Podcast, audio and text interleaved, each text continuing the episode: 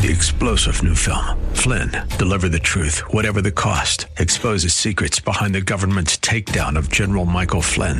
Flynn knew what the intel world had been up to. He ordered the first audit of the use of contractors. This set off alarm bells. He told the truth. He was the most dangerous person for Donald Trump to hire. They had to get rid of Flynn.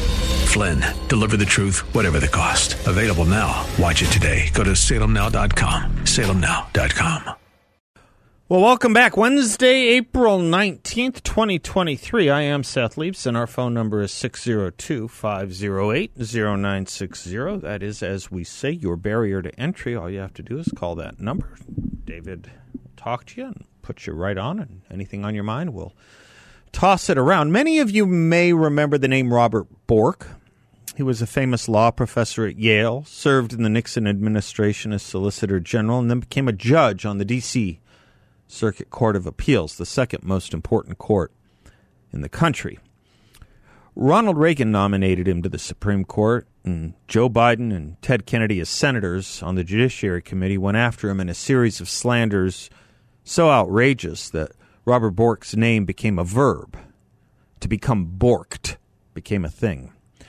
Before all that, he was a scholar of immeasurable import in conservative legal jurisprudence and, among other things, an, an expert on antitrust law, primarily from the point of view that antitrust law had gone too far, too far in its restraint against business. And yet, I was th- thinking of something he wrote in his book, in a book of his this morning after I heard Chris Christie fulminate against Ron DeSantis for continuing to challenge the Disney Corporation. Chris Christie said, among other things, quote, Where are we headed here now that if you express disagreement in this country, the government is now going to punish you? To me, that's what I always thought liberals did. And now all of a sudden, here we are participating in this with a Republican governor? Close quote having to do with Ron DeSantis going after Disney. He went on to say conservatism was about letting businesses operate as they wanted and not to interfere with them. Well, that may be a form of conservatism, but it's never been the law of the land and it's never been the entirety of the conservative movement. Instead, what it is is really unrestrained libertarianism. Maybe Chris Christie needs to go back to school. And the reason his quote put me in mind of Robert Bork was a line from Robert Bork's in his book titled Slouching Toward Gomorrah. This anti antitrust scholar, Robert Bork, wrote, quote, Just because markets should be free does not mean markets should be free to do and sell anything. Close quote. As if that even really needed to be said, right? Child labor laws, child pornography might be one thing, arsenic infused in water perhaps another, asbestos ceiling sealant or lead paint might be a few things we don't believe free markets should be free to sell or market. Maybe even wet market bats and pangolins, huh? This was the whole push against, at first, slavery and then for civil rights. Does Chris Christie think cartels or other organizations should be able to traffic in people or children or lethal drugs? Does he think a business should be free not to hire Catholics or Jews or African Americans?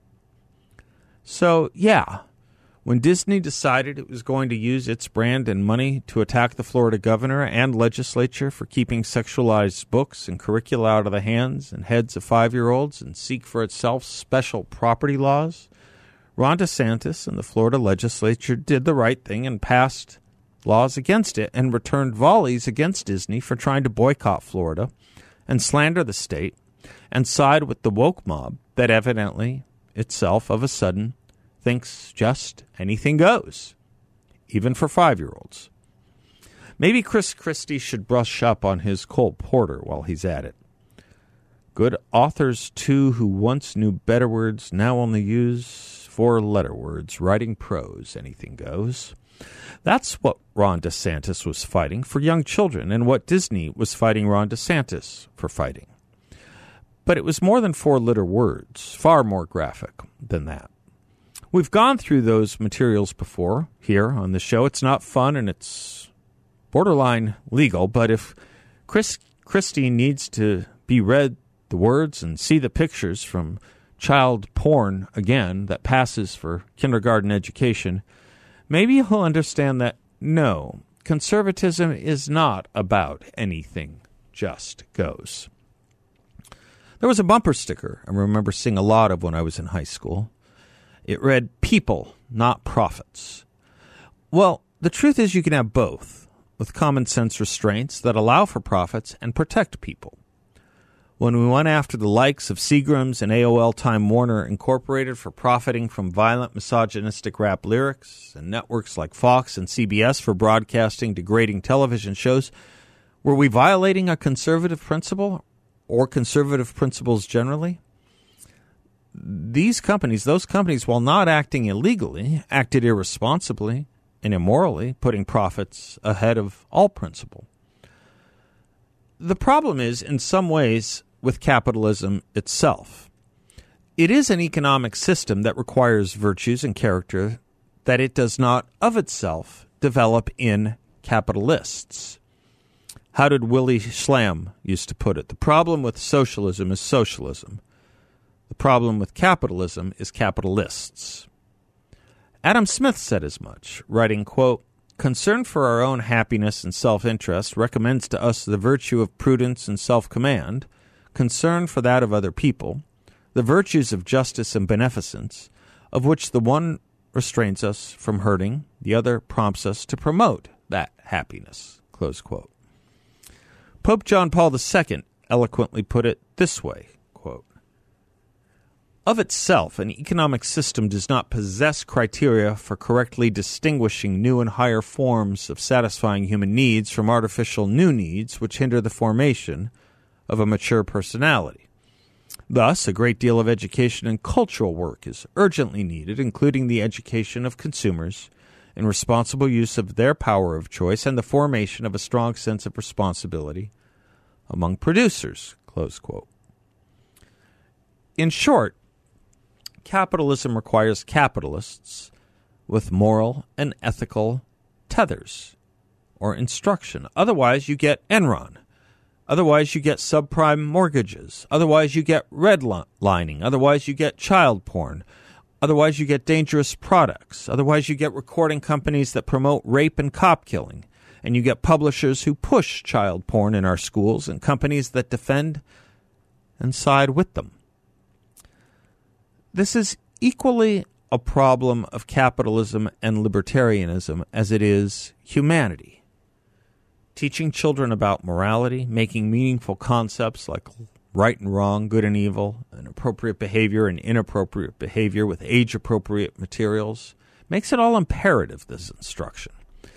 It also is a duty that we have shirked until just about yesterday. Concepts like cultural relativism, multiculturalism, DEI, values clarification, in which students are encouraged to identify and clarify their own beliefs as true, even if they are just beliefs, even if they are immature. It's all spilled over from our colleges and universities into not only our elementary schools and classrooms, but into society as a whole, including into corporate America. One could add sexualization as well. Ethical behavior from our schools, as much as in our corporations, is, in short, not an addition or interference to the bottom line. It is rather an intrinsic part of the bottom line. We might think about that with our pharmaceutical companies, too, and hope that restraining them and profits at any other societal cost might not offend the very curious kind of conservatism Chris Christie seems to be standing for. We used to have that knowledge, that learning, that understanding once upon a time. It took a long march of health consciousness and laws to stop it, physical as much as mental health consciousness. A sense of corporate responsibility and simple decency means there are things, there simply are things no one should sell because they shouldn't be bought.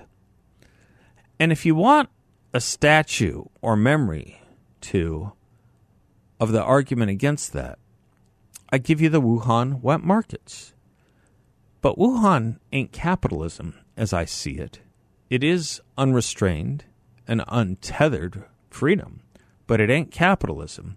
And it exists and operates in a country that represents all of the opposite of re- what Republicans and conservatives should stand for, I should think, and so too should Chris Christie or anyone else who wants to weigh in on what Republicans and conservatives should be standing for.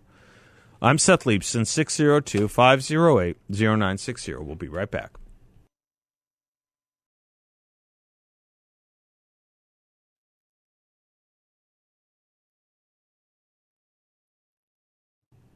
Proving our multilingual abilities here, right? it's Kate Capshaw from uh, Temple of Doom, right? Indiana Jones and the Temple of Doom. It's it's a fantastic opening, isn't it? Have you ever seen that movie, David?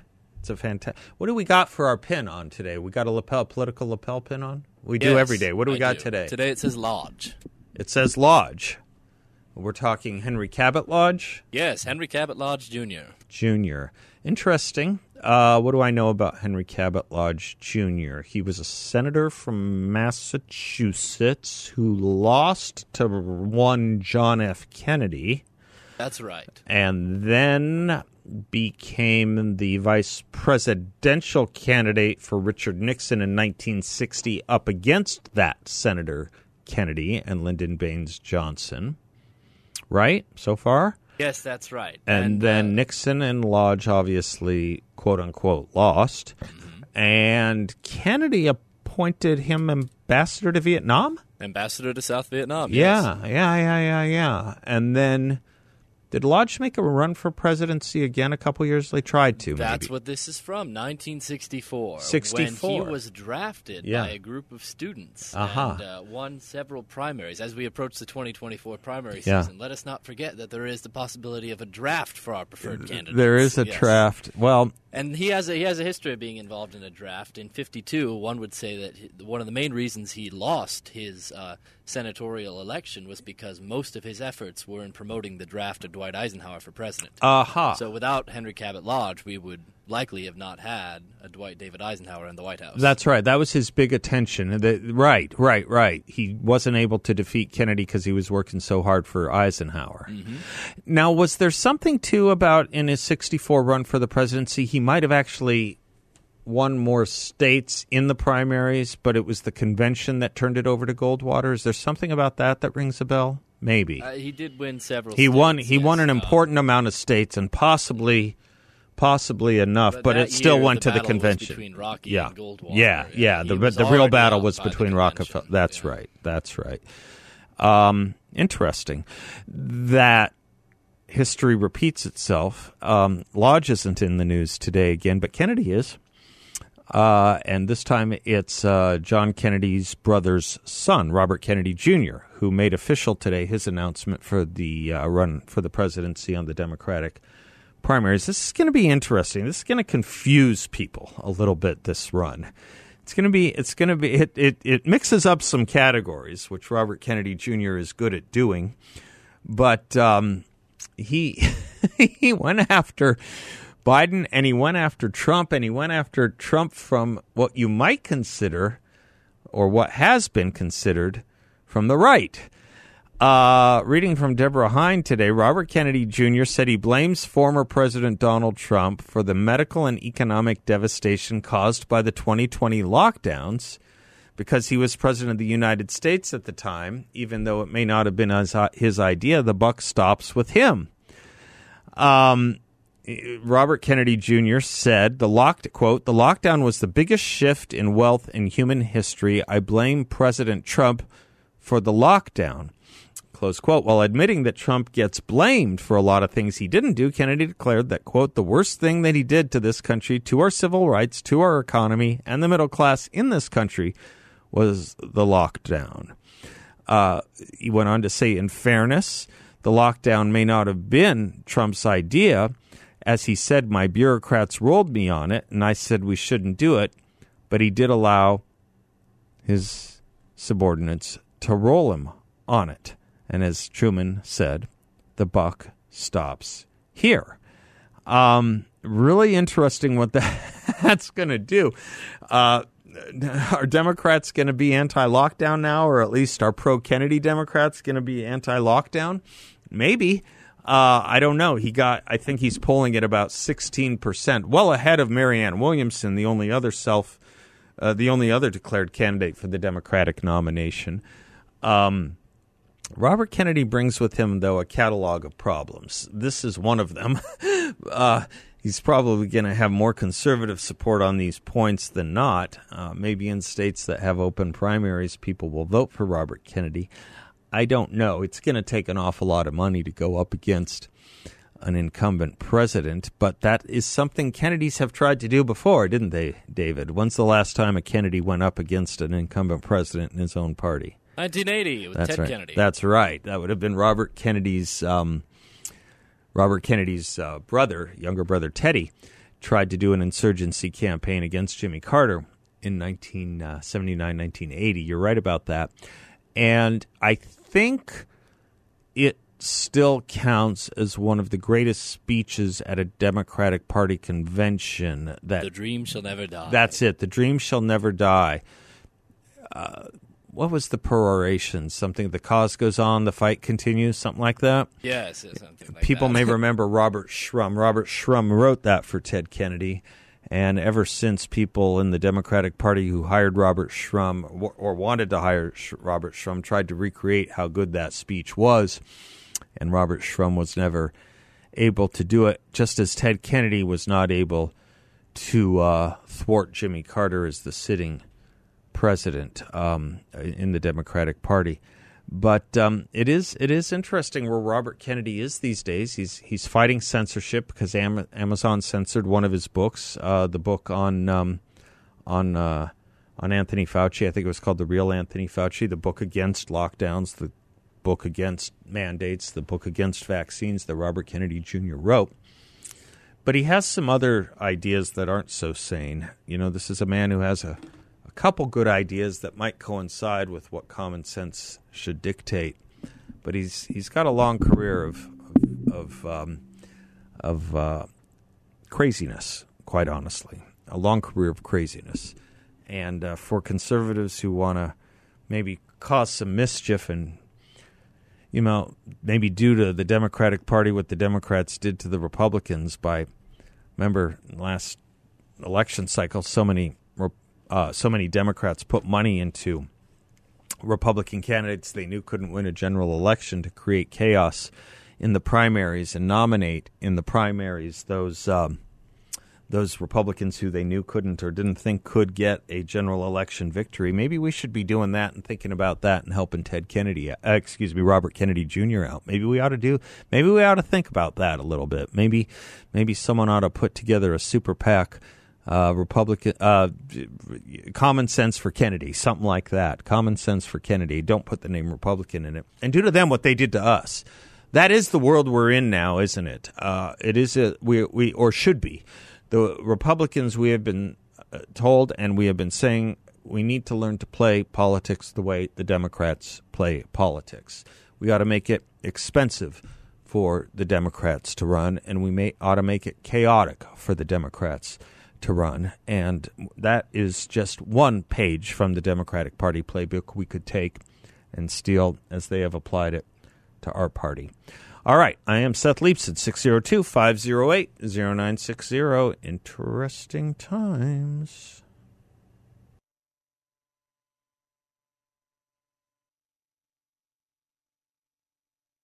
Well, welcome back to the Seth Leibsohn Show. I am Seth, and it is a delight to bring back to the show our uh, constitutional law and elections law expert and attorney Brett Johnson. He is a partner with the law firm of Snell and Wilmer. Their website is swlaw.com. Anything in the legal world worth discussing today? Brett, how are you, brother? Thanks for joining Good. us. Oh, well, thanks for thanks for having me. I, I don't know. I'm kind of scared going on the radio right now. I'll be honest with you. uh, let's scrape up a uh, let's scrape up a little decision uh, that had to do with uh, an agreement, a settlement uh, out of court, or a settlement in court that takes the case out of court yesterday. Fox versus Dominion, Dominion versus Fox. Really, um, this was a suit for what? The tort of defamation. How do you describe the suit? And uh, then let's walk ourselves through what was uh, what was what was uh, decided yesterday, if we can. Sure, no problem. So, as many people remember, back in 2020, there was a lot of news concerning the uh, the presidential election.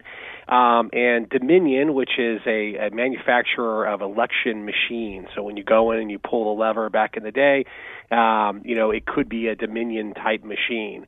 Um, and and here in Maricopa County, because of course, as I always say, there's always an Arizona link to everything. Right. Uh, D- Dominion was the manufacturer and the provider of machines to Maricopa County in 2020. Okay. Um, so as part of the whole um, a- a- after the election and whether or not it was stolen and fraud, et cetera, um, the, the news media um, started reporting a lot of the different issues that were going on with the presidential campaign, as well as other third parties who were bringing suspect on the election. Mm-hmm. One of the major targets in this case was Dominion, and whether or not the machines worked not only worked effectively, but quite honestly, a lot of other theories about what Dominion did or did not do, and who owned them, and et cetera. Um, that was that was widely reported, and, and in particular Fox News um, as as reported in this order. So I'm I'm trying to cover every single privilege for myself right now. uh, it is uh, it, it, Fox News basically did did a wide range of reporting across many of their different shows, uh, and one of the main uh, areas of interest was the Dominion machines. Dominion responded to each of those claims that were brought up during the news news hours, et cetera, and then when Fox refused to retract the statements, Dominion brought a, a, very significant lawsuit against them. And as you mentioned, it got resolved on Tuesday. But the most pivotal, actually, factor in this case was at the end of March, yeah. um, the judge who was overseeing this case um, basically uh, issued a ruling on what we call a motion for summary judgment, mm-hmm. which is, hey, there's no no issue of fact. You judge, you can rule on the law here, right? right? All fact has to be determined by juries. And in that very very, I'll be honest with you, very well written, um, over a hundred page order.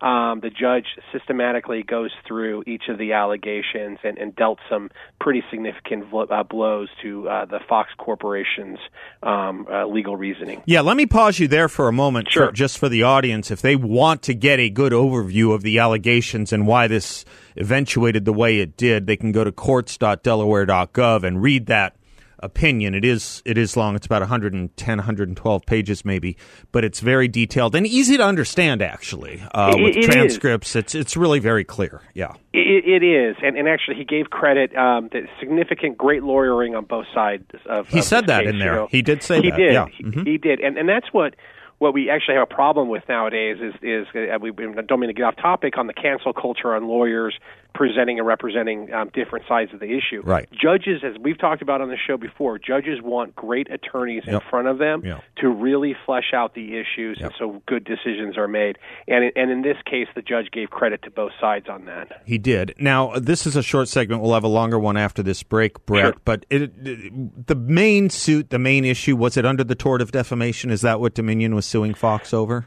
It was. Okay. So when we come back on the other side of this break, can we talk a little bit about what the suit, what the tort of defamation is, what that means, what Dominion had to allege, and then let's talk a little bit about some of these privileges. I believe there were three that were mentioned that could have gotten Fox out of the heated water here, if I'm not mistaken. Neutral privilege, fair reporting privilege, and opinion privilege. Can we do a little bit of that on the other side of this break? Because that seemed to me, that's, that's, yeah, that's, that's, a lot kind of privilege. Yeah, a lot of privileges that Fox was not able to avail it themselves of the way the uh, judge saw it. So Brett Johnson and I will be right back. Brett Johnson, partner at the Snell and Wilmer law firm, swlaw.com. Not a sponsor of the show or anything like that. Just great lawyers and a great friend and even great minds. Brett and I will be right back.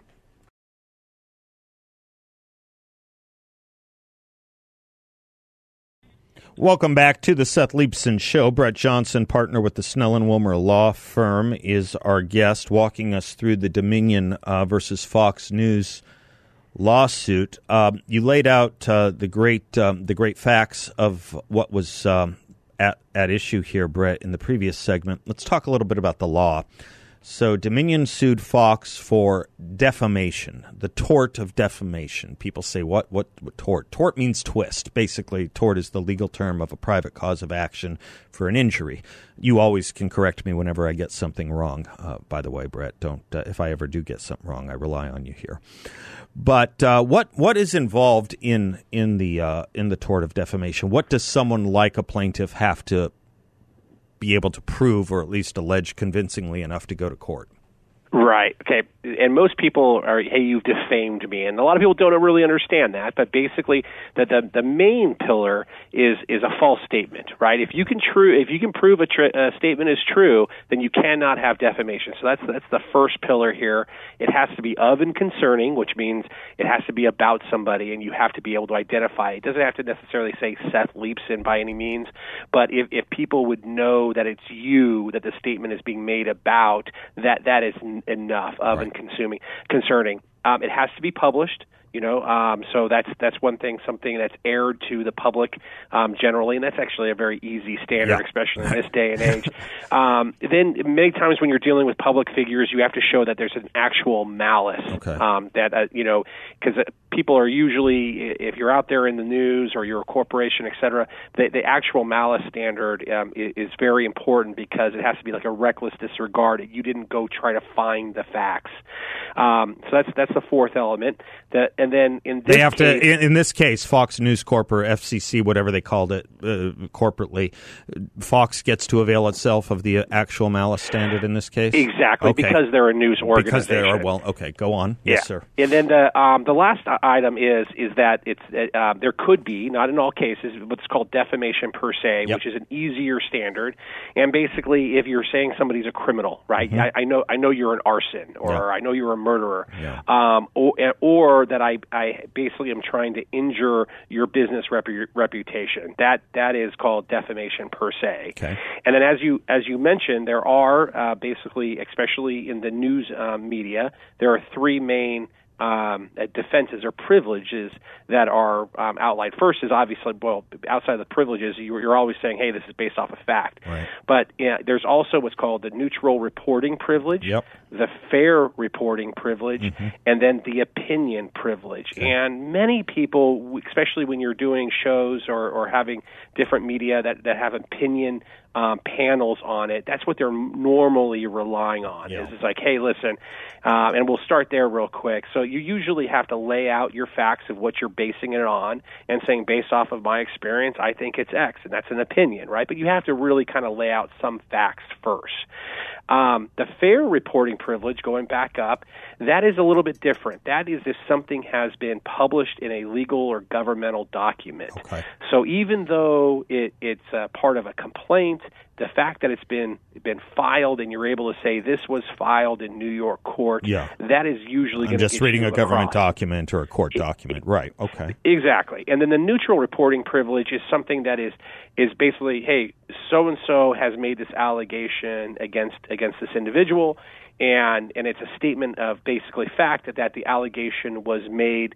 Um, and it's a lot harder on that, that neutral reporting privilege because you're really supposed to also maybe show the other side. Okay. If, if it is available so it, it does get a little bit tricky especially in our modern media. You know Mhm. we don't have the old school um, news shows anymore where it's just the facts right, in this case um, everybody really has well this is what happened today in ohio and let's let's turn to our panel to discuss Right. what happened. Right. So it gets a little bit a little bit tougher um, um, as these privileges are fleshed out, especially in the new age of media where there's so many different mediums um, of news.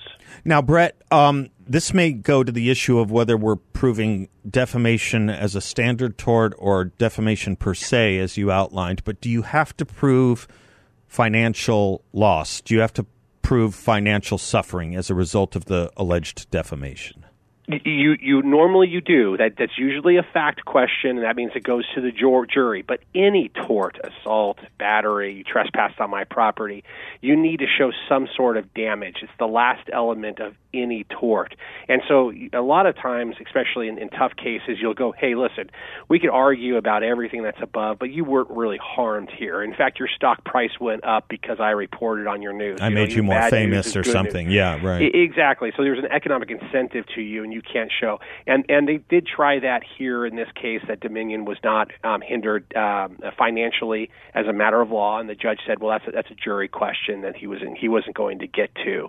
But what he did do, and I'm just going back to the factors, he did uh, issue summary judgment in favor of Dominion that the statements were false, mm-hmm. and that's that's huge. Yeah. You know, a lot of times that's left to to a jury to right. really decide and kind of play back and forth. Right. Um, he also said it was of and concerning, and there was a publication. He really only punted on the actual malice standard mm-hmm. and left that for the jury mm-hmm. um, to make a determination. So, although we were going to have a lot of different witnesses come, and I'm sure it was going to be a showcase event, the the actual elements that the that the jury was going to have to review and, and provide an opinion on was actual malice. And probably when you when the lawyers read the the tea leaves, it's like, well, if we don't have these defenses on these other elements, we're gonna be pigeonholed in front of a jury because we're really only talking about actual malice, mm-hmm. um, which is an uphill battle.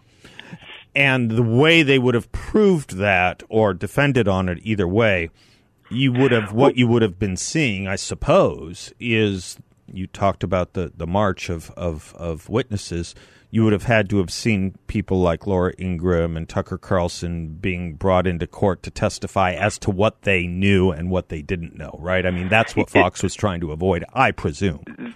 That I think that that's what they were trying to view, uh, pre- uh, avoid, but right. more importantly, actually, is their producers. Okay. Um, okay. Yeah, there was a lot of back and forth actually in the media.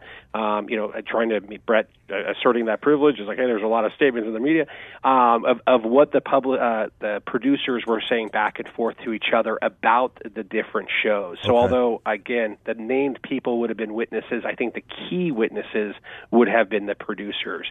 I can tell you this though for any journalism communications major in the United States, I think that Judge Ryan's order is going to be required reading oh, for I the bet. next 10 years. I bet. I bet.